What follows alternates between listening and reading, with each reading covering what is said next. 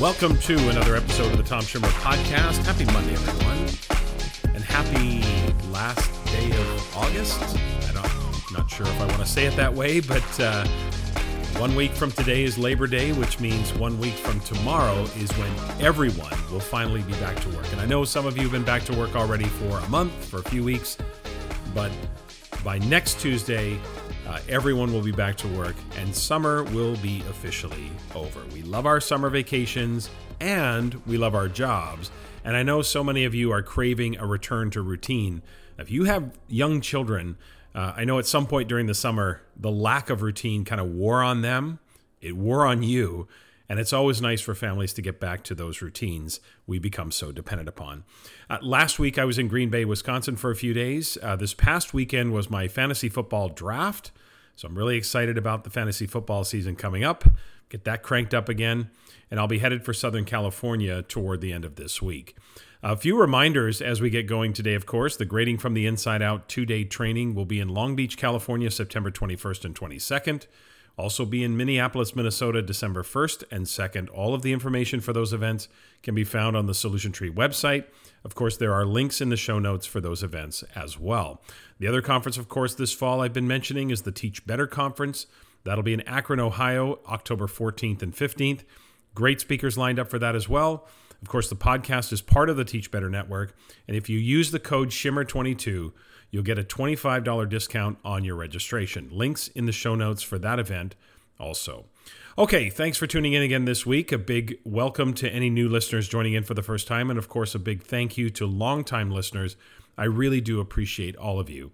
Uh, this week, my guest is Lindsay Titus. Lindsay is an assistant principal and she is the host of the Define University podcast. And U is spelled Y O U. So it's the Define University podcast. And so we talk about wellness and we talk about how we can manage our stress and pressure uh, throughout the school year. And Natalie Vardabasso is here one final time for Assess That with Tom and Nat. And we talk about sustaining change. Uh, it's one thing to initiate change, it's quite another to sustain it. Now, one thing to add before we get going here both the segments with Lindsay and the segment with Natalie uh, were recorded while I was on the road, and the hotel I was in had a little bit spotty Wi Fi, so there are some technical glitches during the recording on my end. Uh, as I said, the weak internet signal conti- uh, contributed to that. Um, I didn't hear any of that until after listening back to each segment, so I just want to apologize for that. I hope it's not too disruptive to your listening uh, of the episode. So, Lindsay Titus, Natalie Vardabasso are here. Uh, so, that's today's plan. Let's get to it.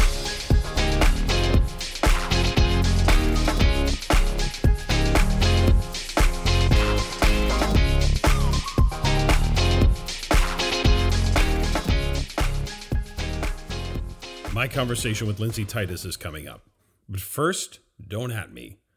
But I want to open this week by saying we need to establish some rules about this whole spoiler alert thing because it's getting unreasonable to ask everyone to cater to your viewing habits. Now, at some point, you have to take responsibility for the fact that your viewing choices have taken you in another direction, and the statute of limitations has run out, so the rest of us are going to talk about a show, a movie, or a game if you have chosen not to watch it.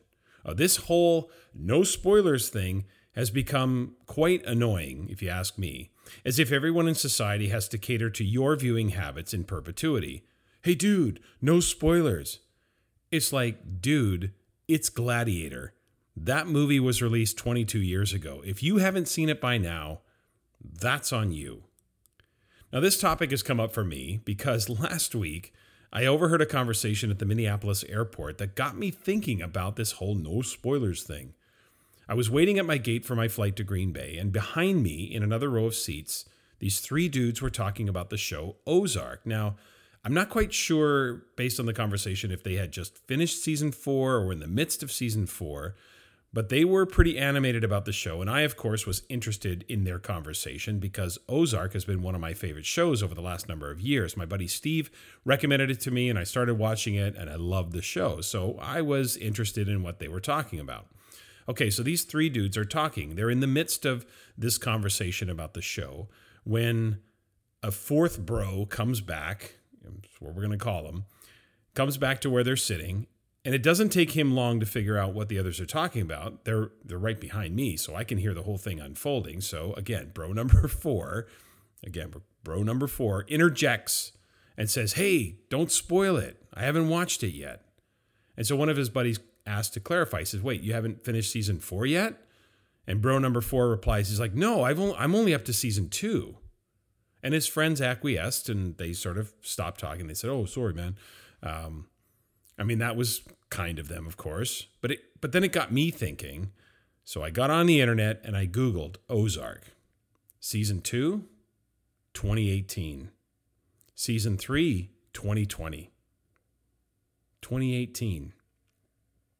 He's watched season 2. 2020 is season 3. So 2 years. They have to wait 2 years until they can talk about the show. But then I thought, well, maybe this friend group just started watching it more recently, like I did, right? I didn't watch it when it first came out. That's fair. Uh, maybe they just started and bro number four has to catch up. So I thought, okay, well, that could be true. Fair enough. But that led me to thinking about the hypothetical, which is how long do your friends have to wait? At what point do you have to manage it versus them being quiet about the show? What is the statute of limitations where it's no longer up to the group, but it's up to you? Yes, it's funny what thoughts you have uh, when you're traveling alone and you're surrounded by conversations that you're privy to, even if you're not directly involved in them, right? But I thought to myself, there has to be a rule. We got to come up with a rule. This idea that we all have to tailor our conversations because of your viewing schedule, nope, sorry, life doesn't work that way. You see and hear this in sports all the time, and it's just so true. Many seem to want everything tailored to their particular schedule. And I'm going to borrow a little bit from one of my favorite sports podcasters, Ryan Russillo, because he often talks about this on his podcast too. And I completely agree with him. When people say, oh, the baseball season is too long, well, how about this? How about you start watching baseball in June or July? No one is forcing you to watch baseball in April, as if the baseball season needs to be tailored to your preferences, right? Or people say the NBA should not start until the NFL season is over. Or you could just start watching basketball in February. The evolution of our on demand society seems to have some thinking that everything can and should be tailored for them.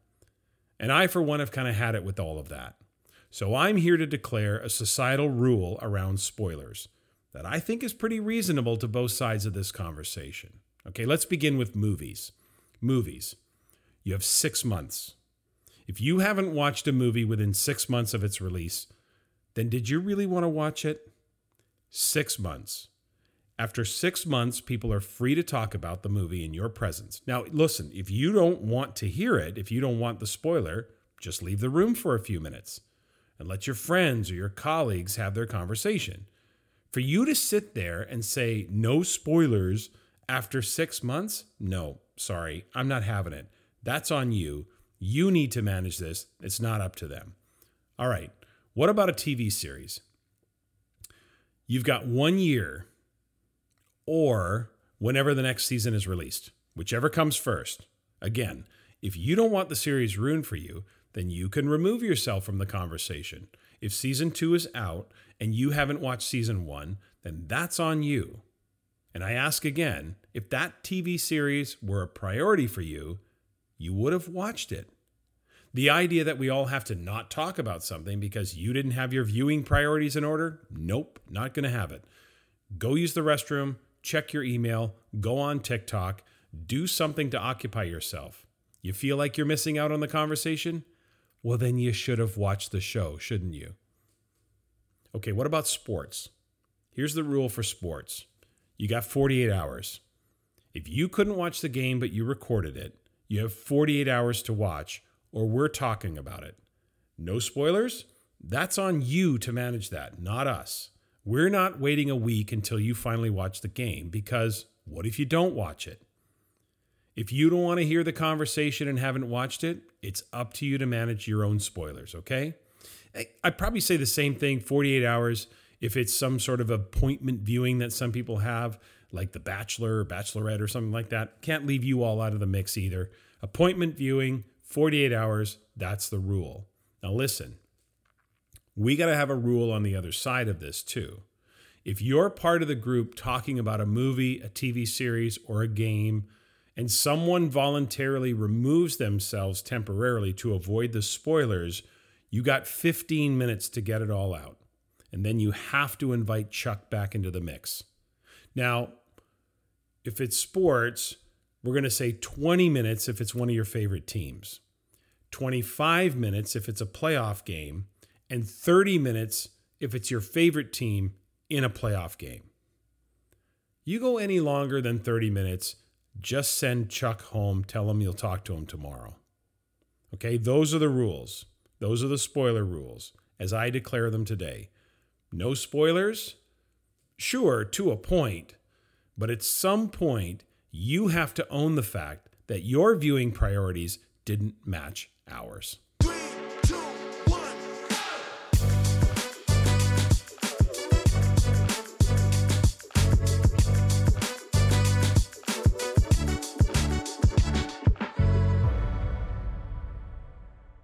Joining me this week is Lindsay Titus, an educator for 16 years. Lindsay has worked as a classroom teacher and behavioral specialist in public school, residential, and private settings. She is currently an assistant principal, and she is driven to teach other educators how to transform connections and relationships with all students.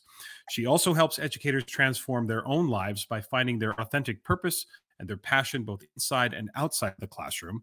Lindsay is also the host of the Define University, and that U is spelled Y O U, the Define U University podcast, to which I am a subscriber. So I'm very much looking forward to having Lindsay here. Lindsay, welcome to the podcast.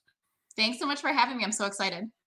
Yeah, it's great to have you here. This is obviously our first time meeting face to face. We've been connected online, and certainly I've been a consumer of your content, and we've exchanged messages and things like that. But of course, this is the first time face to face. I'm a listener of your podcast, I'm a follower of your work. So I am really excited that you're here today, and I'm really looking forward to this conversation. So before, though, we dive into the substance of the conversation that we're going to have today, highlight for us, I, I gave some of the highlights in the introduction, but maybe put a little more substance behind the, the resume, the, the the, journey so far. You know, where did you begin your career? How did you end up where you are today as someone who's really focused on the adults in the education system in terms of both how they guide student behavioral change as well as how they rediscover their own passions for life in and outside the classroom. So take us through that journey, Lindsay. Yeah, absolutely. I, you know, I think what's unique, as you mentioned, is I've had a lot of roles in education in a variety of different settings. And that was not intentional. that was not my plan going into this career. Um, you know, way back in second grade was the year that I was like, I'm going to be a teacher. I had a phenomenal second grade teacher. I had just moved to Buffalo from Canada. And she made me feel so welcome. She made me feel a part, even though I had, you know, I sounded different. I really didn't know what was going on. Um, and she really kind of planted that seed and that seed was very much like my goal for really throughout through high school through college. I had no doubts i'm going to be a teacher. In college i fell in love with the field the, the specialized programming within special education so i was like okay great i'm narrowed in a little bit more. I'm going to be a special educator. That's going to be my career. That's it. I i landed a job my first year out where i had student taught. About three months in i was like i don't want to do this anymore and it was so scary because of like wait a second i just this was my life's passion. This is what i the only thing that i had that i'd seen myself doing. And i luckily had some really supportive mentors and friends around me that said just keep at it keep at it you can do this. Um, and i ended up teaching for about five years in a self-contained special education classroom during that time though you know i noticed i was going home and i think something that's really important for for educate anybody but educators especially is pay attention to our thoughts right? Sometimes i think we want to run away from those thoughts. We want to just like take the teacher hat off and be like i don't want to think about it till tomorrow. But i found myself really paying attention to those thoughts at night. What was keeping me up? What was what couldn't i figure out?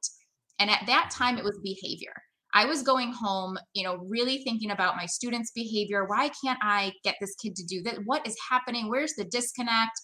Why is he doing this? Why is she doing that? And that was the part that I really had no answers. You know, in my both undergrad and masters, I had like one class in in management and behavior.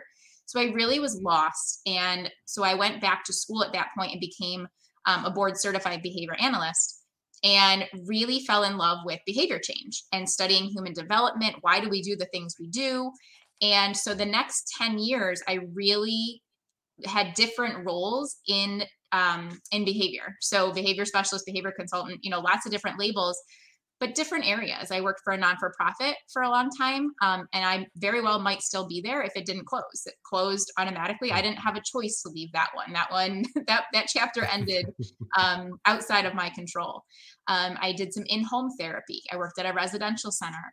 Um, ultimately, though, our my family goals became really important, and I wanted to get back into the public school um, sector as I had started. And so I, at my current district, I was a behavior specialist for four years. And then last year transitioned into assistant principal where I am now, heading into year two um, as that. So the behavior piece kind of stemmed from those early years.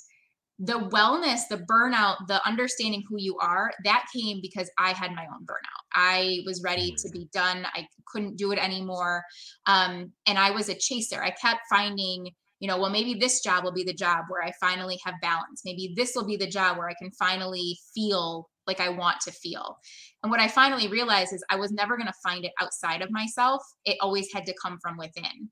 And so I learned how to do that inner work, which is what I then teach and coach because it's not we don't often learn it if we don't seek it out to to do that. So once i had learned it and done it myself i could teach others. And i think that's a mm. huge thing. Like we all have skills that we can teach others. And so as soon as i felt like i was comfortable in my own skin in what i could do and really had this renewed passion for life inside and outside of the classroom i was able then to share that. And so that's really where define university came from so i could coach mm-hmm. others so they too could be living this lifestyle because it's totally doable for anybody out there.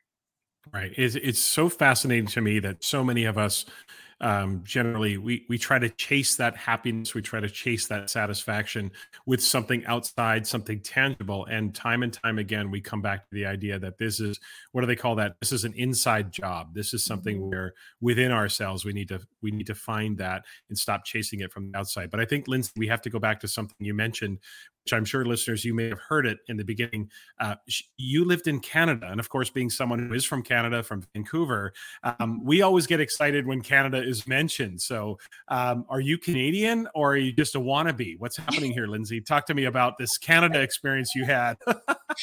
so, I was I was born in Canada. I was born in Brampton, outside of Toronto. Absolutely. Um, I knew I liked you.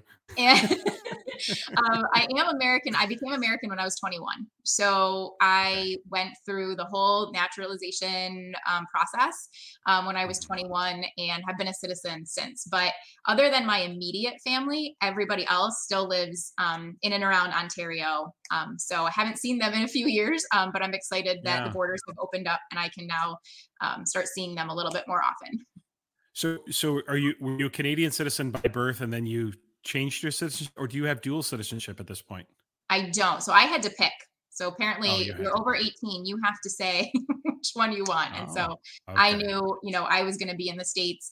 Um, at that point, I had met who's now my now husband, and so you know, yeah, I was like, yeah. we're just gonna we're gonna do it. Um, right. But yes, have those Canadian roots um, for sure. All right once a Canadian, always a Canadian. Lindsay, you're always welcome back across the border. Of course, you you you know how it works. Now, li- listen, we are uh, in late August here, and at this point, every educator is either you know been back to work for a month, they've been back to work for a few weeks, or they are on the cusp of going back to work uh, just after Labor Day. So everyone at this point is in startup mode, um, and I want to talk to you about that from from an educator's perspective. I'm you know I I'm sure that real balance in education is really hard to achieve because listen, the job is just that demanding. But I but I do think it's important that educators find some semblance of balance to sustain themselves throughout the year. And so often teachers, administrators, even central office staff come back and they say, okay, this is the year. This is the year I maintain balance. This is the year I pull it all together. Um, but inevitably, for so many, that plan unravels and they're right back where they swore they never were going to be. They're overwhelmed and they're just trying to survive. So, from your perspective, Lindsay, um, what are some of the most effective strategies or approaches that you've seen that help educators, teachers, administrators help them avoid that physical and or that emotional drop off that can happen during the year? Mm-hmm. Yeah, and it and it absolutely can, right? So I I think of kind of two things. I think the first I think it was kind of like the resolutions, right? That we set resolutions in January and by February they're gone. Um, I used to be a resolution person. I am not anymore. Um, I do pick a word for each year. Um, I'll tie this in in just a second. But I also I think what's more important that I do each year is I reassess the standards that I live by. So many people will set boundaries. I don't necessarily do boundaries because I think boundaries will get broken at certain times and places. And then I know for myself, I always felt like, oh, I broke that boundary, got to start over. Whereas for me, I pick standards that I live by. So, standard for me is I check my energy, I check in on my own energy every single day that way i don't get to you know the middle of the year and i realize man my energy's gone because i've checked it every single day. That's a standard i live by. It's a non-negotiable. So i think part of this process is to also knowing that how you you you almost can like know how you're going to feel right? Like if every year if you know yourself if, if you and just think about it right? By about november december are you a november person? Are you a december? Maybe you're a march you know where is it that you know? If we have this information I, I, I coach this on you know student behavior all the time. If you have a student's behavior you can do like preventative you know pr- um, kind of visualization right? If this student does this i'm going to do this. Well it's the same thing here you can do for yourself. You know here's i'm going to do these things. I, knowing that i myself get frustrated get less energy in november here's what I'm going to do. Like own it, right? I guess is what, what I'm trying to say is like own that it's going to happen. Don't try and like hide from it. Be honest with yourself because then you're going to be more in tune to using strategies. So a couple that I absolutely love is I a couple years ago dropped the word balance again I, i'm a very big word person and a visual person so for me balance i think of a scale i think science class and i think 50 50 and we all know that's not possible so i switched balance for blended and so I always say I live a blended lifestyle, but I'm always 100% me. And so if I'm starting to feel, again, off balance, I'll use that word. Like if I'm starting to feel off centered, I will remind myself I'm 100% me. And what does that mean? That means on some days I might work 80% and I might have family 20%. That that is that is actual that might happen. But I then get to choose maybe Saturday then is 95% family, 5% define you. I get to decide, and so do you, right? You get to decide what those percentages are. Now you don't have to get so analytical, but it's that it's that concept that you get to blend it all together if it's meaningful to you. So I keep that mindset at the forefront. Um, and then do those energy check-ins. I do them like about three times a day. When I first started, I put um, you know, reminders on my phone and would have them. And I just do like a one to five mental scale. Where am I? If I'm like five, I'm like four or five, I'm good awesome. I celebrate it. If I'm like a one or a two, okay, what am I going to do to raise my energy? Do I need water? Did I eat yet today? Um, do I need to go walk around my building? Do I need to get outside? Do I need to phone a friend? Like, what do I need to kind of get? Do I need to listen to some music? I have an Energizer um, playlist on my phone. Do I need to like listen to some pump me up music? Those truly do because it brings it all to the present, right? Brings it all to this very moment, which is where we can make change happen. The other mm-hmm. thing is schedule in advance, right? Schedule things that you're going to look forward to. I always do at the beginning of every month, I pick two days on the weekends where I put a big heart on the calendar. Those are me days. And right now they're me slash family days. You know, they're they're I get to decide so that if someone calls me up and says, Hey, do you want to come and do this? And I look and there's a heart, I'm gonna pause for a second and say, you know what, I already planned something that day. Could we do another day?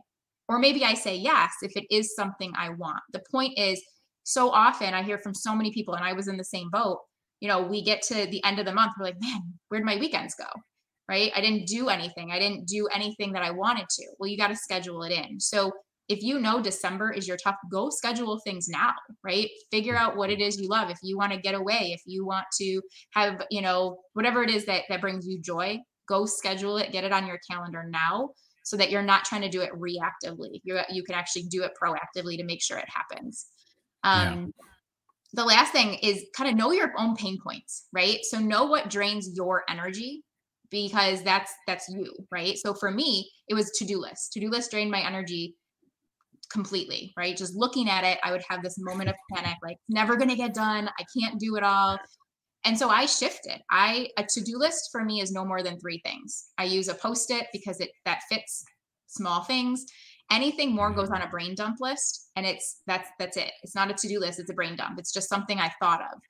So for me, I don't even have to I don't really even use to-do lists anymore. Like it's gotten to the point where I'm like it'll get done. I'll put it on my calendar and it's done. Boom. I don't need to write it on a list because I, that was draining my energy, right? I wasn't feeling productive, therefore I wasn't feeling worthy. Then you're feeling down, and that's just that doesn't feel good. But you have to know what's your own pain point, so then you can fig, you know, think of a way to kind of counteract that. But I think it really is being prepared. It's knowing what's coming and making sure that we're already kind of thinking ahead so we can start practicing those today when we are calmer, when we are a little bit less uh, chaotic, I'll say. Yeah, well, that's true.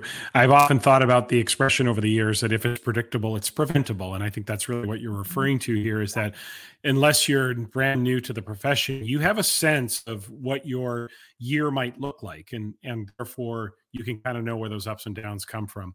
The idea of being metacognitive, right? Being mm-hmm. aware of yourself. It's interesting to me that so often we as educators talk about the importance of metacognition for students in terms of their own learning and yet we ourselves don't make the connection to how important it is to be reflective and metacognitive about our own wellness and our, and our own ups and downs. Why do you think that is? Just to throw that at you. Why, why do you think we we fail to make that connection sometimes as educators?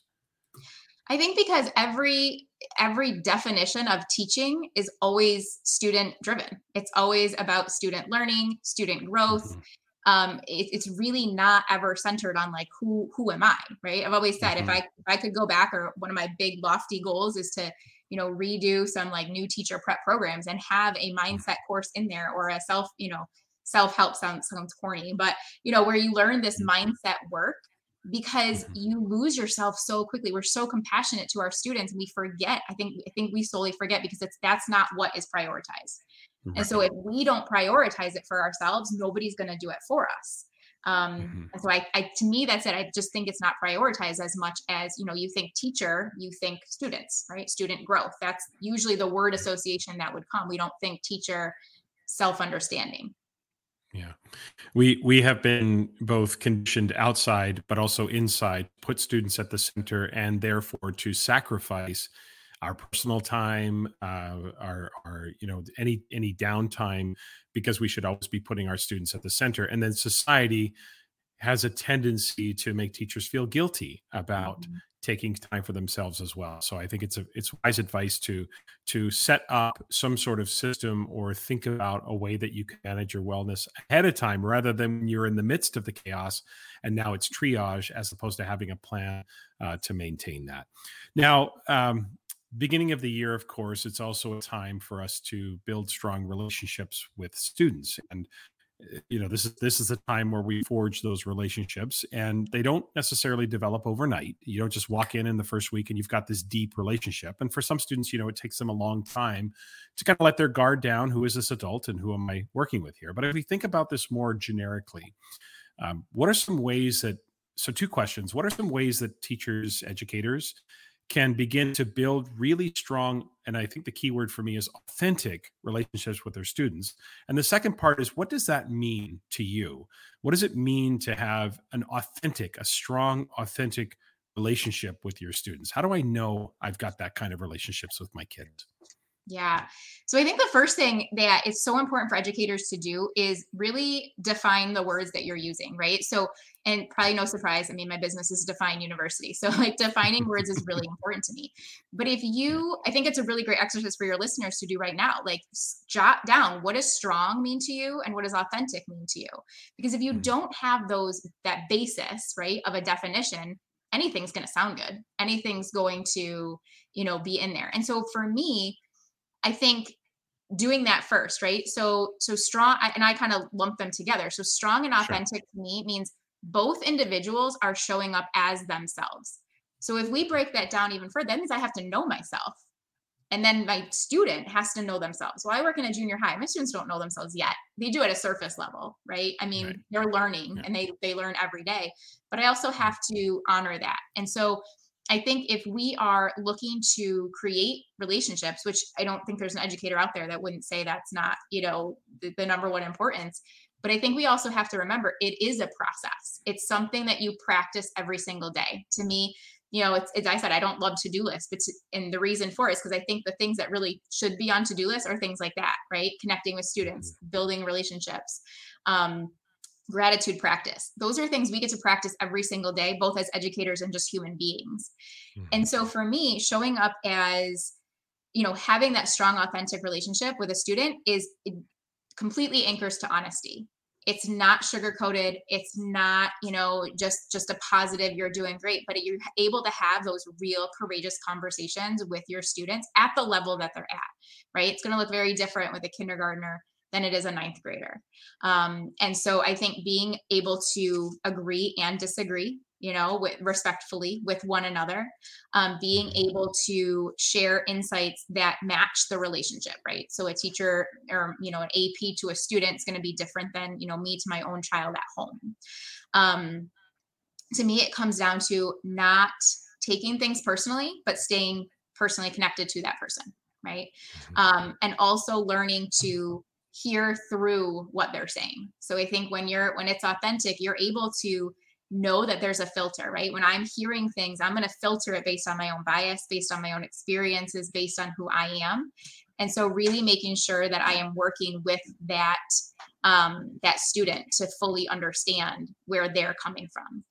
But I think I, the, the, I could go on for hours, but the easy answer yeah. is that it's honest. It's it's an yeah. honest understanding between two people. Yeah, that honesty, showing up as yourself. I love that. That's the authenticity. I think when it's strong, it can withstand the ups and downs, the disagreements, uh, because you know that there's there is a strength or a bond there for sure. I want to throw a scenario your way because I think many teachers kind of face this scenario that can be challenging. Let's let's imagine that this year I'm a classroom teacher and I'm teaching a student that I had last year. Um, and last year, our relationship, let's just say our relationship was tense and we didn't you know it was just less than favorable we really didn't get along uh, it's not about you know assigning blame it's just it is what it is we had a really rough year together and we just didn't sort of align and now next year or the this coming school year here i am i'm teaching that same student um, what what is some advice that you would give to that teacher as they go in they look at that class roster and they kind of have that moment of pause where they think oh boy here we go again and students probably thinking the same thing when they look at their schedule so advice for teachers on how to handle a situation where you're teaching a student that you had before where the relationship was less than favorable yeah, so I think it's two parts, right? So I think the first part is we have to work through those, oh my goodness, feelings first. Hmm. Do those out do those at home do those in your office or your classroom. Don't do them with the student um, right. because we have to again we need my, one of my goals is to help people stop running from their emotions right? I think so often we like you shouldn't feel that. And i have a thing with should you know get out of shouldville because it doesn't it, it's not a good place to be. And so if you look at your class roster and you get that feeling honor it. Say okay i'm feeling something. What is where is this coming from right? It's that it's that trigger component. What what about this is triggering me? What didn't happen last year that i want to happen this year? That reflection piece. And it doesn't mean it has to take all day or all week. It can be a five ten minute you know little activity. But if we don't honor the the um, that, that immediate emotional response we had it's gonna it's we're gonna see it in the classroom because there's gonna be mm. no ways we haven't addressed it. And in order you know i always think um, emotions are energy in motion. They're meant to move. So if we mm. try and stuff it down and this is coming from someone that's a notorious like stuffer like i don't want to deal with it. I'm just gonna pretend it didn't happen. Not gonna happen. That was me for years. Now i get that feeling. I'm like oh where'd that come from? What's that telling me? What do i need what am i looking to unpack? So i think we have to do that work so we know what is going on. And then when we're mm. in that place, again, I think it comes back to an honest conversation with the student where we are owning our part, right? Like I'm here to recognize that last year did not go how I how I would have wanted. I'm curious your thoughts, like, and give them the time and space, right? Give them the floor to agree or disagree, um, and really to not force. You know, I think it's really important that we don't force a relationship because some students, as you alluded to earlier, just aren't ready for it and i use that i'm very real with the, the students that i work with to say you know i understand if you might not be ready know that i am here. I'm gonna i'm gonna keep showing up. This is how i like to show up. Does that work for you? How how would you like me to show up? How would you like me to to know that? Um because I think something I always come back to too is we want to be you know 100% invested, right? 100% invested in this relationship, but I'm only 50% of that relationship, right? A relationship has to be two people. So if it's me and a student, I can only bring I can bring 100% of me, but it's only 50%. And so not forcing it and having, I think, a lot of small conversations, right? This is the power of like the 30 seconds at a time versus we're going to sit down for an hour and have a powwow. Like that's not probably going to do much. But if we just show up in whatever that looks like, the hays, the highs, the how was the game last night? You know, hey, mm-hmm. I noticed this. Just asking questions even. You know hey my my nephew is your age and his birthday's coming up. Any ideas for a present? Like just things that you can get the student talking um, i think take some of that formality out of it. Does that make sense it does. It does. It, you know, as you were talking there, you reminded me of that expression. It's more about friendship necessarily than teacher student relationships, but it still, I think, holds true that friendship isn't one big thing, it's a million little things. Mm-hmm. And it mm-hmm. seems that building a relationship is, and, and recovering from that, say, 10th year that you had last year, is not about the big epic conversation it's about the little things it's the day-to-day interactions and slowly beginning to shift the paradigm around that relationship. It makes a lot of sense to me for mm-hmm. sure. And we still know of course lindsay that uh, tough days are going to happen to us whether it's with students whether it's with parents who are upset with you um, maybe there's a colleague who, with whom you have some tension um, a particularly challenging situation with a student or whatever. Now uh, going to your podcast now in episode 92 um, you walked listeners through uh, four steps to you that you use to rebound from from a tough day. So I, I thought maybe you could share that with us. You know, you, the tough days happen. This is a really challenging profession. We're going to have mm-hmm. those tough days. What are the strategies? How do we rebound from a tough day and not let that become a tough week or a tough month? Mm-hmm. Yeah, absolutely. So I think it's so important to recognize again, they will happen, right? And yeah. I I will always go back to again, I used to be someone like if the first 30 minutes of the day were challenging, it was the day was ruined, right? It's a challenging mm-hmm. day. So I think even just the way that we talk about the days or talk about these moments is really important. So now I've shifted my language that it's not a challenging day, it's a day that had challenging moments in it hmm. or it's a day that had some tough moments in it, even if they were all day. I just I don't want to say all because I guarantee there was some sliver of the day that was not tough. You know, and having you know having two young kids at home, like there's no way that a, a hug from my kid is ever tough. Like that that that's the grateful part of my day, right? Maybe on some days. And so I think it's really important that we do that. But the four steps that I take after these days that have those challenges where you just want to bang your head against the wall or you're just so frustrated or in the episode I mentioned for me it's tears I have to shut my office door because the tears are coming that's how I know I've reached, you know, that point for me. Um, the first step is very, very probably obvious, but it's giving yourself grace.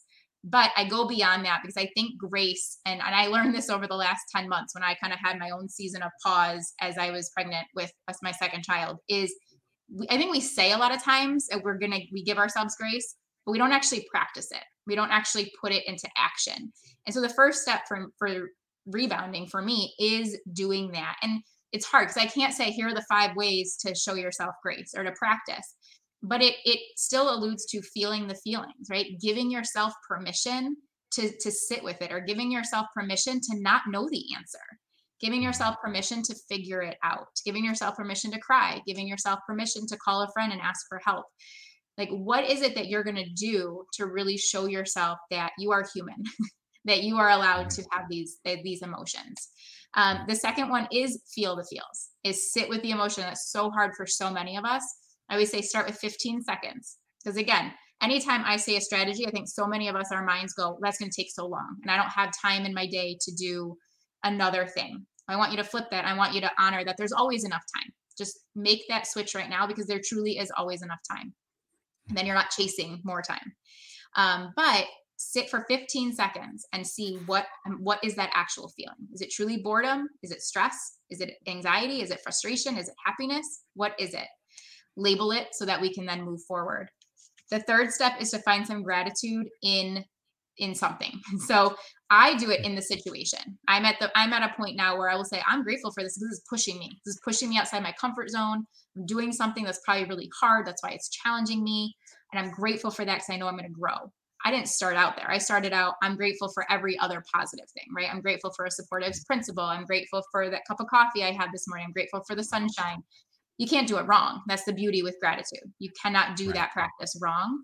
Um, and so practice that gratitude. And then the fourth step is to really anchor in and learn the lesson. And that may not happen that day, um, but everything is happening to teach us so we can grow and we can expand in who we are. And so when we can, through reflection, through honestly just thinking about it, sometimes talking about it, writing it out, when we find the lesson, that's how we know it was purposeful. It, there still was a reason that that day was challenging. Um, and when we find that lesson, then we can, it's a little bit easier to move forward and not kind of try and hold on to it, right? We can like detach and let it be. And now it's a new day.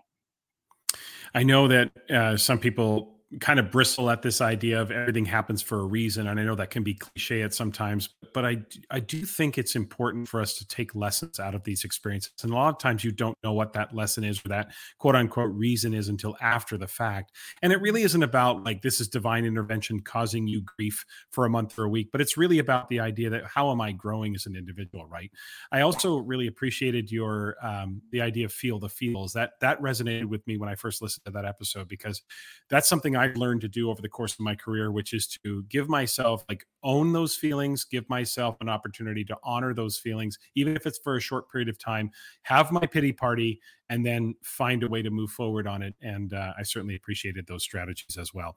I want to finish up with something else that you talked about on your podcast as well. Past, nothing like everybody bringing up all your past episodes, right?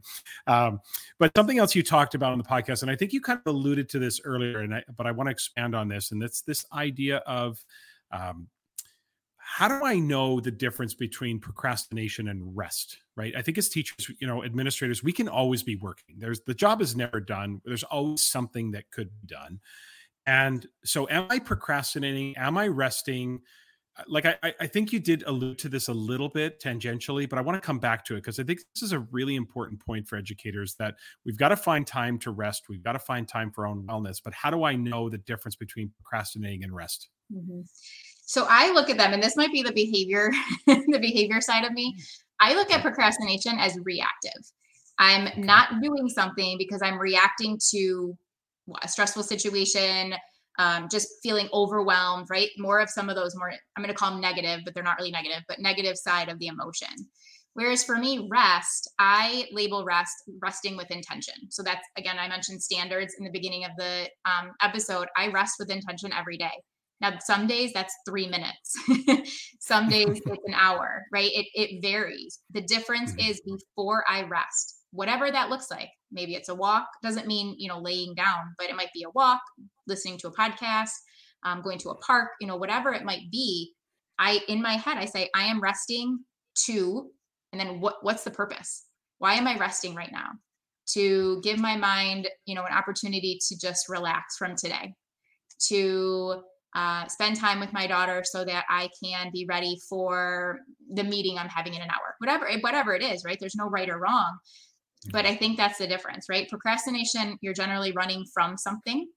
And resting is you're getting, to me, you're getting ready for something. So I look at them as kind of opposite sides of the spectrum. Um, and I think if you kind of want to figure out which one it is, ask yourself why right? Why am I not doing X, Y, and Z? Or why do I feel this way about X, Y, and Z? I think resting usually has more of a purpose. Procrastinating is I'm kind of avoiding something. yeah, we and we all tend to do that for sure. I sometimes subscribe to this notion of do something so I've often found myself in situations where like I don't feel like writing or I don't feel like editing or I don't feel like doing some heavy lifting. So I say, well, you got to do something. You've got to let's make the time productive. And I do something sort of some of the menial tasks, right? Do some paperwork or do some, you know, uh, getting things organized or whatever. So I find myself at least getting productive when I have those moments where I just don't feel like doing the heavy lifting, uh, finding those ways to uh, to to at least keep moving forward, even if it's a menial task. I can I can get something done. Um, any uh, before we finish up here, Lindsay, any final words of wisdom or or advice for educators as they embark on the 2022-23 school year? What are some things? Obviously, the pandemic is still around, uh, not the same as it was a few years ago, but it's still there and something we mm-hmm. also have to deal with. So, any any final thoughts, words of wisdom as people sort of get energized for the new school year? Yeah, so I I use analogies a lot, um, and so the analogy I want to share is, and it's ironic you're wearing a hat because it has to do with a hat. um, All right, perfect. But I I do. What's your vision? Is it hat on or hat off? And mm. so what that means is, you know, if you have a ball cap on, your your field of vision is limited. You're a little bit skewed. You can turn your head and look, you know, left and right, but just your periphery is blocked a little bit. Whereas if you take your hat off, you have a much wider view. And so my my reminder with that is to remember that there's going to be situations that you need your hat on. You have to stay focused. You got to stay in your lane, do your thing, um, and and trust that that's the that's the way to go. There's going to be other times. Maybe it's a you know a new unit you can explore with, or a new strategy. Like take the hat off, expand, and just kind of take it all in and recognize your whole year does not have to be hat on, like head down, like let's go 100 miles an hour you can take the hat off and truly look around see what your neighbor teacher is doing see what the person down the hall is doing. Um, you know find a friend online and see what they're what, what's going on you know check in with them. And you know so i've heard it kind of relate to like front view uh, like front uh, front row at the theater and then balcony view. You know i just i think you just just know that you're going to have both and know that that's okay. Give yourself permission to to take the. I think as educators, sometimes we just need permission to take the hat off in that analogy, um, because we do say so. For, it's okay to take the hat off and go just be you this weekend and let schoolwork stay at school. Like that is okay. But I think the reason it's so hard for so many of us is because we don't give ourselves permission to do it because it becomes a should. And so stay out of shouldville by honoring I'm taking the hat off and I'm going to leave it here and it's going to be there and I'm going to put it on with pride Monday morning and I'm going to be there for it but understand you're going to ebb and flow with that throughout the year. Yeah, I like that. I like that a lot. And I think one more thing I might add. Uh, hey, I like your analogy, but I'm going to add something to it.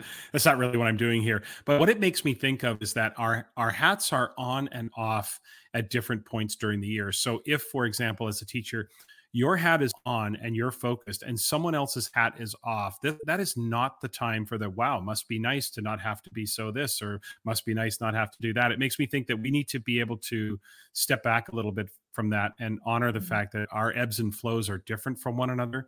And because your hat is on doesn't mean my hat needs to be on, that I could maybe be pulling back a little bit, have that balcony view while you're in the front row. Because at mm-hmm. some point during the year, you're going to be in the balcony and I'm going to be in the front row. I'm going to mm-hmm. have my hat on, you're going to have my hat off.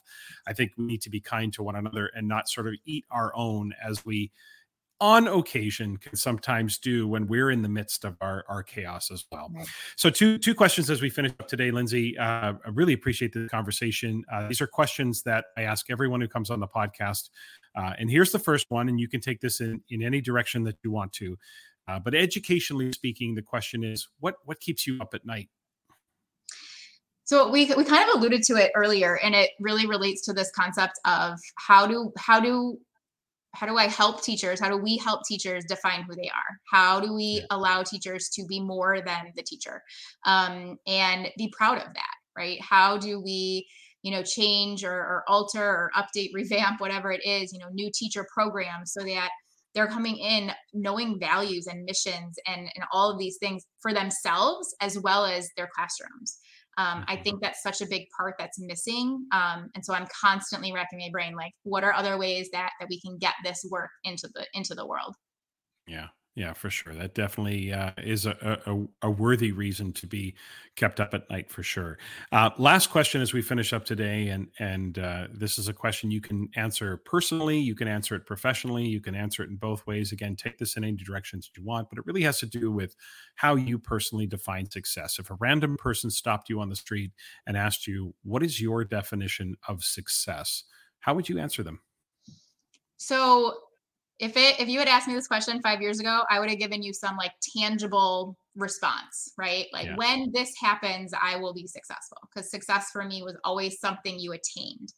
And again, through all of this work that I've done, I've learned that if you have something in out here in in the future, it's going to stay in the future. So we've got to bring it into the present day. So today, if you were to ask me that, I would say this moment right here. this moment right here is successful because or it's just success because i'm here and there's mm-hmm. purpose and there's passion and i'm in the present moment and to me that's what's so important um, one of the quotes that's in the, my journal is i'm perfect in this in the present moment um, because it's not something to achieve it's it's who i'm showing up as because that's all i know to mm-hmm. show up as so success for me is who you are in every moment who you're being so that you can continue to learn and grow into into future you know days moments whatever you might have call it yeah, it's really interesting. The idea that success is not so much a, a, destination, but a series of moments where we are authentic, we show up, and there's passion, there's purpose, and and we are here in this present moment, and that that makes us successful. Uh, I, I, love that, uh, listeners. You really can and should connect with Lindsay. Uh, you can find her uh, on social media. Twitter, the handle is at l titus eight two eight. Uh, that's the Twitter handle. On Instagram, the handle is at Lindsay Titus edu. Uh, her website is www.defineuniversity.com. Again, remember that U in university is Y O U, and of course, she is uh, a podcaster as well. She she hosts the Define University uh, show uh, podcast with with Lindsay Titus. Lindsay, you've been on about a ten month hiatus. Uh, uh, you're about to bring some episodes back. You mentioned that you had just had your second child.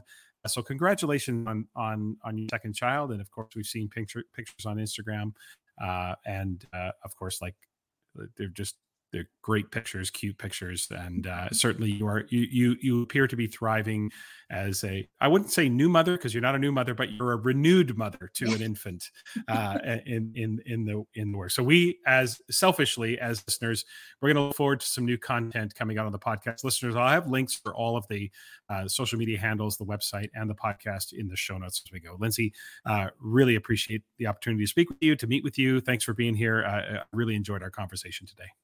Thank you so much. I so appreciate the time and I had a blast. So thank you. This podcast is a proud member of the Teach Better Podcast Network. Better today, better tomorrow, and the podcast to get you there. You can find out more at teachbetter.com slash podcasts. Now let's get back to the episode. All right, assess that. Tom and Nat. Welcome back, Natalie. Hey, Tom. Uh, good to see you again. And uh, this, of course, is our last uh, recording of the Assess That with Tom and Nat over the summer. I have a feeling we're going to revisit this uh, throughout the school year at times. I think mm-hmm. we'll we'll set some plans to have you come back and continue to talk about assessment. But for now, this is mm-hmm. our last session for the summer. And you had suggested a topic that we explore today, and that is the idea of sustaining change. So, what's on your mind with yeah. sustaining change and moving in that direction? Well, first of all, I think we we just made plans for this to happen again, so that's a thing. We're going to manifest that. and secondly, I feel like this conversation's come up for me a lot in the past couple weeks, and perhaps it's because of what's going on in BC, and there's some big reporting changes coming. But I've been hearing shreds of that age old tale of oh this is just another fad in education and the pendulum's going to swing and then it's going to swing a different way and there is really that ethos in the educational space that everything's just a flash in the pan and nothing actually sticks which really mm-hmm. begs the question then how do you actually sustain change? Like if we're talking about something like standards based grading or sound assessment principles this isn't new like some of the research into why we need a coarse scale with fewer levels is like a century old. So, how do we actually in our communities take action in a way that sticks long term? And then mm. a follow up question to that I think I have is what's the tipping point? So, if you're in a school community and you're really passionate about, about making these changes stick, how do you know when it's tipped past the point of no return? So, right. I'm going to throw it to you first and hear your thoughts. It's an interesting thing that um, some will say. I think there's a number of different reasons why people say, "Oh, this is just a fad. Everything old is new again, swinging the pendulum." And I, in my experience, has taught me that that more often than not is a way of opting out. Mm-hmm. Uh, it's either a way of of uh, like reducing or dismissing a, a, significant or an important change with a sort of cynical view, uh, you know, over your glasses, over top of your reading glasses, and oh, we've seen this before. It's a way of opting out. But but one of the things I also learned is that sometimes what looks like resistance or hesitation is a lack of understanding or a lack of clarity. And so what's really mm-hmm. hard for some is to admit that there's a different way. And that I've been doing certain things for 20 to 25 years, for example, and now mm-hmm. a new mm-hmm. reporting order in BC comes along, new changes happen in our school and i don't really understand it. So it's easier for me to save face and just say that's a bad idea. Everything old is new again. Oh here we go again with another fad. Someone's doing their phd you know those types of cynical views. So for mm-hmm. me you know that that pendulum swing i think in order to avoid that we have to make sure that what we're implementing is grounded in sound principles or sound research, right? So mm-hmm. it's not Tom's thing, it's not Natalie's thing, it's not my opinion. You know, often when I talk about grading, I talk about standards based grading. I make sure people know right off the bat that we are not going to have a philosophical conversation about grading because we don't need a grading philosophy. We need grading practices that align with sound assessment principles and practices. Mm-hmm. So mm-hmm.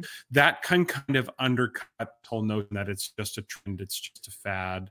Uh, that type of idea. So uh, yeah. that for me would be my initial reaction to that yeah. comment. Um, I, I, think we can maybe get to that tipping point do you want to get to that now or we can maybe go to that a little bit later but that for me is my initial yeah. reaction is when somebody says that it feels more like they're trying to find trying to opt out of the change rather yeah, than lean totally. into a potential change that could be better yeah it's those limiting beliefs right that people will throw up and as a way to say oh guess i can't do it right what, what are yeah. you going to do um, the right. idea of grounding really resonates with me as you were talking because i think often we forget to ground things that we want to implement in a really, really solid why. And I know this is nothing new, and we hear this all of the time. We know Simon Sinek's golden circle and all of that. But mm-hmm. I think really investing time in clarifying a really aspirational vision of why we are doing this, like what is the outcome that we seek that will require us to take up this learning again and again and again. And then just when we thought we're done, we're going to have to take it up again because that outcome of empowering learners is forever going to be something we can keep picking up strategies to work towards. Um, and you did this so well in the in the six in the tenets framework in the essential assessment book where you've got hope, efficacy, and achievement. But I think putting those things at the center and I had a colleague that once called our assessment framework that we'd made in my last context an Apple store. And finally I asked him, I was like, what do you mean by that? an Apple store, like selling iPads or something? And he said, no, yeah. it's that everybody is invited into it and nobody can argue against it. It's just right. we're talking about being purposeful, accurate, informative, empowering. Like these are all yeah. things that people go, yeah, of course I want that of my in my assessment practice and it opens up a conversation to continue learning towards that continuously because yeah, sure. I don't think we should ever stop learning when it comes to assessment and grading. Mm-hmm. It's truly one of those areas where it's like the more you know, the more you know you don't know and mm-hmm. you just have to keep keep going if people were honest, uh, they would recognize and realize, and and and inside, I think they know this stuff doesn't just fall out of the sky. And that's an expression I've been using a lot lately because one of the advantages of, I suppose, being older. I don't want to say I'm old, but I'm being older and having, you know, this now being my 32nd year in education, going into the fall. Uh, you have some historical perspective, and you recognize that a lot of the work, for example, the fewer, more clearly distinguishable levels, grading on levels versus the percentage scale, that didn't just come out of the sky where people just decided to disrupt the grading system for no reason. Mm-hmm. There's there's mm-hmm. research mm-hmm. behind that, and I mm-hmm. think that most most will understand if you get them in a private moment, they'll understand that it's more about being overwhelmed overwhelmed with having to change what I do as a teacher in my 27th year or my 21st year or even my 12th year. You know, it's it's, it's we build habits. Um, you talked about uh, the tipping point and how you know that you've reached a tipping point, and and one of the things that I've uh, I've learned over the years, there's a couple of ways in which you kind of recognize that you've reached a tipping point. What I, what I've noticed is that there is that expression, the vocal minority. And one of the things that I've noticed is that the louder the opposition, usually the smaller the group. I don't I don't say that's always true, but when you have the masses behind you in terms of resistance, you often don't need to be that loud because you have the volume of people who are resistant to a change. Now, yeah. as um, the change unfolds and more and more people adopt the new idea. Mm-hmm. and there's different models and frameworks that have illustrated this over the years but it's something where i noticed that the, the more defiant people are the more the, the more loudly they protest they think they're ha- having an impact. But the truth is that they're really mu- very much in the minority. And so this is their last ditch effort to try to derail or undercut a, a change effort. Again not always the case i think the, the that vocal mm. minority. The louder the voices, the more the more uh, hmm. isolated those individuals are starting to feel in terms of the change. And to that point, that's when peer pressure starts to work in your favor. When you start to recognize that more people have adopted the new practice, the new strategy, the new idea, the new paradigm, you start to see peer pressure actually starts to work in your favor in the sense that this is how we do business and this is how mm. Our school operates from an assessment perspective. And, that ends up creating that sort of majority minority kind of perspective. It's not that we shouldn't mm. listen to the resistors. They sometimes have ideas we haven't thought of, and we, of course, have to avoid groupthink. But on the net, I think by and large, I've I've noticed that the louder the opposition, the more isolated the opposition feels. I hope we can apply that logic to things like, you know, an insurrection at a Capitol building, say, I don't know, nothing too specific, but you know, things that are happening in society because I really just really, hypothetically, right now. Just hypothetically, yeah, yeah, like might have happened on like a January date. I don't know. Um, but that's a I think that's a really good point. And I think like, yes, and on on top of that is so take those loud voices for what they are and recognize maybe the, what's happening in the wider community. But another piece of evidence that I like to look for too is have I created the conditions for a champion to emerge in all of the different kind of sub communities of the school? So um, for me, I spent a lot of time with the PE team and the uh, options team, which is like integrated studies or enrichment courses. Um, because they're often left out of professional development. That people would be like i don't know how to they just they can just go and prep during that time. But i realized right on that i'm like wait they don't have a lot of the pressure that some of these other teachers of like high school math or physics do around mm-hmm. changing assessment and grading. They can really iterate and they they just got it. Like they understand project based learning. They know what it looks like to give on the fly feedback. So found a person in those groups that was also really fired up about assessment. They wanted to take it on. They wanted to iterate with their group. And then just continue to do that with each pocket. I was like all right who do I have in the high school math team that's really fired up about this? How do I spend a lot of time with them elbow to elbow and answer questions? And who do I have in the English team? And who do I have in? Mm-hmm. And I spent once it clicked in my brain that that was really the secret to the sustainable part of change.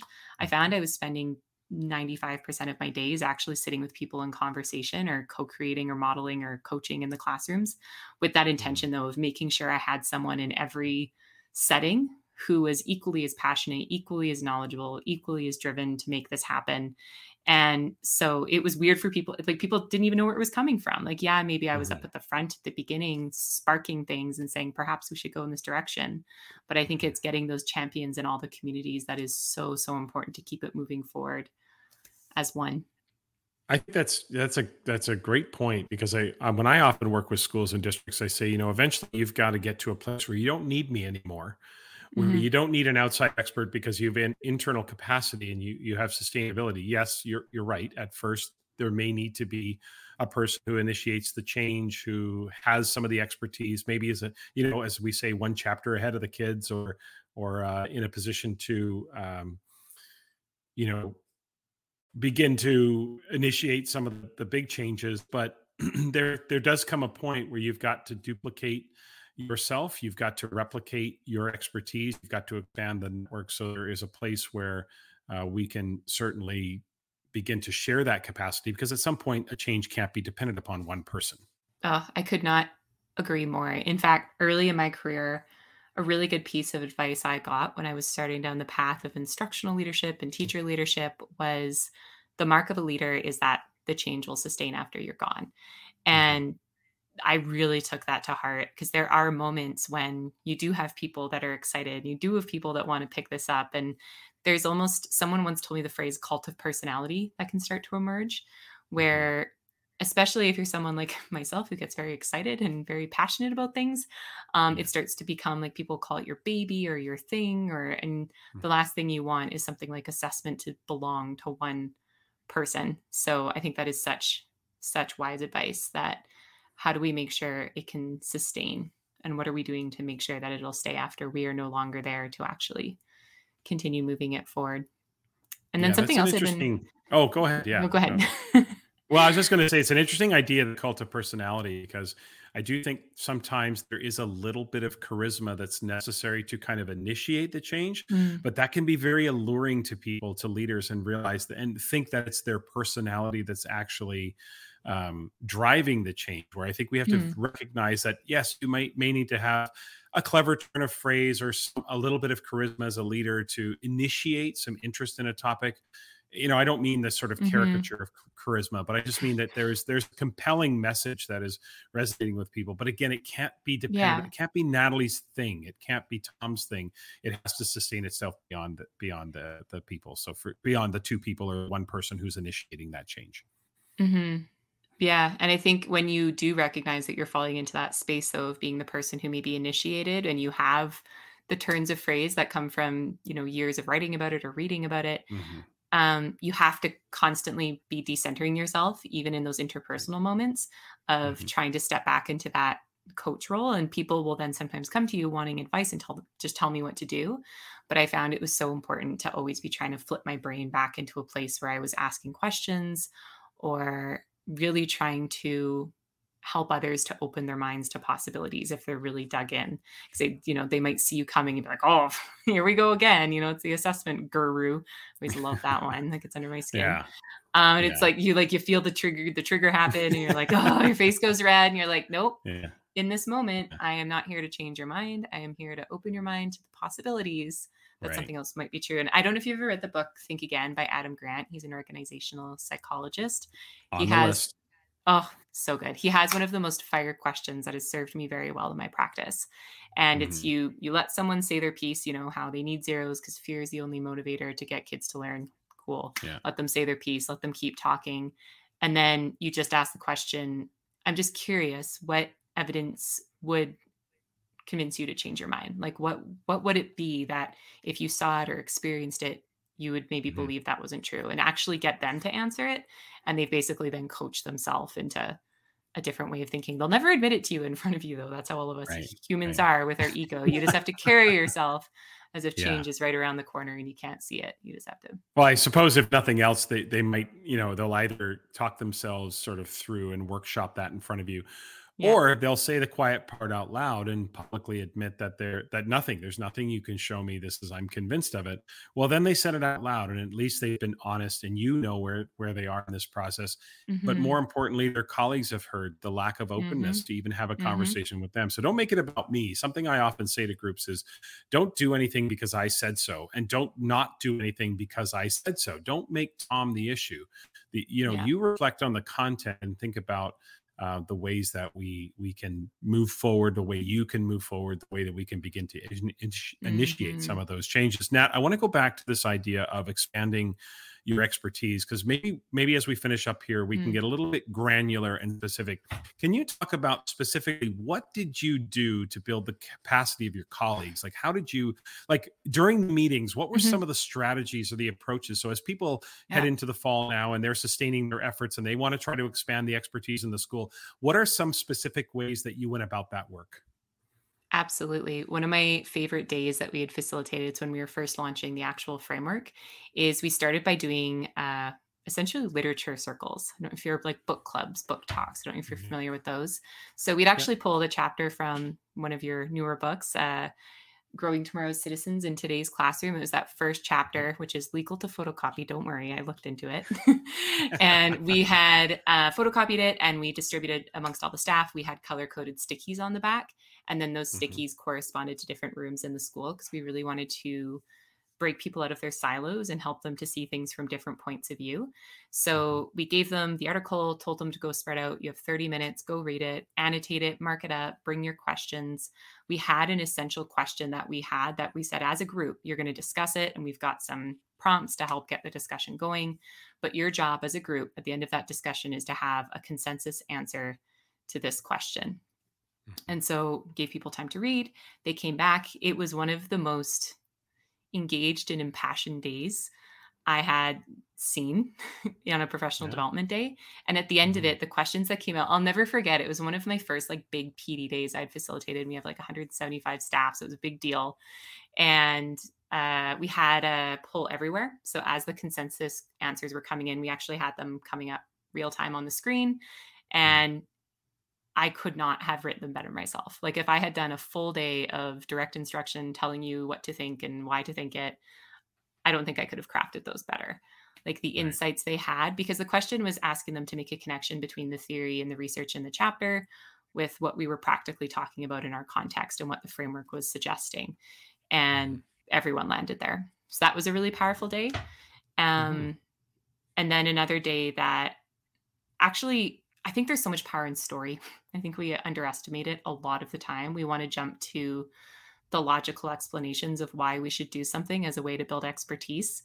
And it mm-hmm. just doesn't stick and it doesn't land the way we hope. And it starts to become frustrating if you're someone who's trying to build expertise. You're like, it's right there. There's so many facts. And I mean, what's just happened during the pandemic is a great example of facts yeah. sometimes aren't enough. And people need to be grabbed on that emotional level as well. So we actually did something that I remember when we were going to launch it. I love to do things that like if someone says it's probably going to fail or it's a bad idea, I know I'm probably on the right track because we've never tried it before. And so we hosted a panel. We'll call it a panel, but I kind of joked when we started it. We were like making it like the real world, like the MTV TV, TV show. But we took our framework and we used a visible thinking routine, which was connect, extend, challenge. So, how does this connect to your current practice? How does this extend your current practice? And how, what challenges are you running into? So mm. we realized that on all of these days, the building of expertise was usually by someone with a lot of expertise leading the conversation. And it was creating this dichotomy that was intimidating for people. So mm. we pulled members of the committee that did not want to be in front of the group, did not feel totally confident or like they should be the one to be talking about their practice. And we actually had them take our assessment framework and then do a live Connect Extend challenge. And I I just started the podcast, so I was feeling pretty good about my interview skills. So I, I just live mm-hmm. interviewed them up at the front in the big theater in front of, you know, all of their colleagues. And they were raw and vulnerable and honest and talked about epic fails that they had had that year. And people were laughing and groaning, and some were super inspired. They tell a story about something that worked really well that they weren't expecting. And that was a really powerful day, too. The actual mm-hmm. experience of hearing other people say, I've tried and it didn't go as perfectly as I was hoping, but here's one nugget of something that I was really excited about. Um, that for me was was a great way to get people to a point where they were like, I want to build this expertise now. I want to get in, and because I think the greatest expertise comes by doing. I think we can yeah. talk and talk and talk, and we can read things, and I think that's all well and good. I love hearing yeah. about book clubs going on in schools and things like that. Mm-hmm. But until you actually get in there and take action with some of these ideas, you'll never have that tacit knowledge. And for me, that's like when I hear the word expertise, that's what I think of is I've actually lived this and I have that like personal narrative and story that, that it works in a way that works for me. Yeah. Yeah, the, the, you know, being intentional, being purposeful, um, and and leaving nothing to chance, I think is important. That you are intentional about building the capacity and uh, and expanding your expertise uh, within the school. Listeners, uh, don't forget uh, we will at some point, of course, have Natalie back uh, on on the show. But at this point, I want to remind you to subscribe to Natalie's podcast called EduCrush. I think mm-hmm. new episodes will be coming out shortly. I believe mm-hmm. Natalie was recording a trailer for episode or season three uh, coming out. I think I saw some Instagram posts about that. So, uh, mm-hmm. uh, listeners, don't forget to subscribe and follow Natalie on social media. Um, we'll have, of course, the links have been in the show notes all summer, so make sure you follow that. What else is going on, Nat? What uh, anything you want to talk about, promote? Uh, anything you want to let listeners know about that's happening with you? Yeah, as you know, I I left my full time school based job in the spring, and so I have a lot of things on the go. I'm starting work right. with yourself and some other brilliant colleagues at Solution Tree, and have a couple mm-hmm. really exciting uh, collaborations coming up with different schools and school districts. But mm-hmm. something I wanted to take some time to talk about here because it's it's a passion project of mine that I think has been brewing since I was a little kid because I've always loved mm-hmm. building things, creating things. I have a little bit of an entrepreneurial spirit, I guess is a way to describe that. But this October, I am launching an online program called the Empowerment Ecosystem. And I've really followed design a design thinking process to get to this point. So we're really at that prototyping point. To mm-hmm. go through the empathy phase, I talked to 50 people across the world, Australia, Africa, the UK, Ireland, the States, Canada, and tried to gain empathy for folks who consider themselves to be change agents in this space between assessment and grading and equity. And so, based on what I learned, people really want community, they really want transformation. And I've grounded that learning into what is now this prototype program. So, we're going to launch with just 10 people. Um, I'm going to work side by side with them, go really deep. And hopefully we are going to get to the outcome of truly empowering students with assessment and becoming those mm-hmm. inspiring mentors that we want to be for our colleagues who are seeking us out and want to change and, and break that that through that pain point that exists for all of us that can sometimes be a little lonely or isolating when you're someone who's really fired up about assessment or grading or, or equity or mm-hmm. all three and you're talking about these ideas and people are rolling their eyes and saying oh that would never work for my students or oh i've seen this before the pendulum you know which is what we're talking about right back at the beginning. So i want to help those individual people. Kind of i'm doing a double pronged approach to reimagining education this fall. So i've got this program for individuals but then the solution tree work is much more school and district based so that's what i'm up to. right so how uh, how can listeners connect to that online uh, program? How yeah. Do they, how do they connect with you? Well, I would love to meet them first and foremost for a mm-hmm. talk, uh, likely through Zoom. Okay. I'll give you a link that you can include in your show notes if you don't mind. Okay. And sure. I'd love to just chat with them and see if it's a good fit for their goals. And if it is, we'll go from there. Fantastic. Okay. Mm-hmm. Uh, so this is it for Assess That with Tom and Nat over the summer. Uh, but of course, we'll have Natalie back periodically if topics arise or things we want to debate, or maybe Natalie just wants to rant about something assessment wise. Uh, we'll go from there. I think I'm the one that does more ranting than Natalie does. So, uh, so as the expression goes, this is this is not goodbye. It's see you later.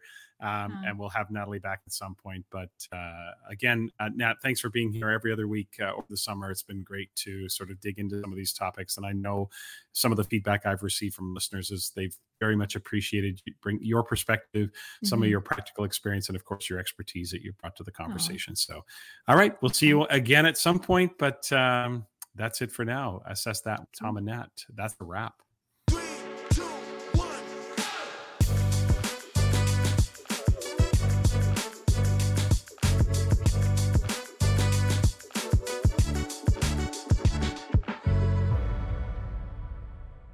Okay, that's it for this week. Remember to follow the podcast on Twitter, Instagram, Facebook, YouTube, and TikTok.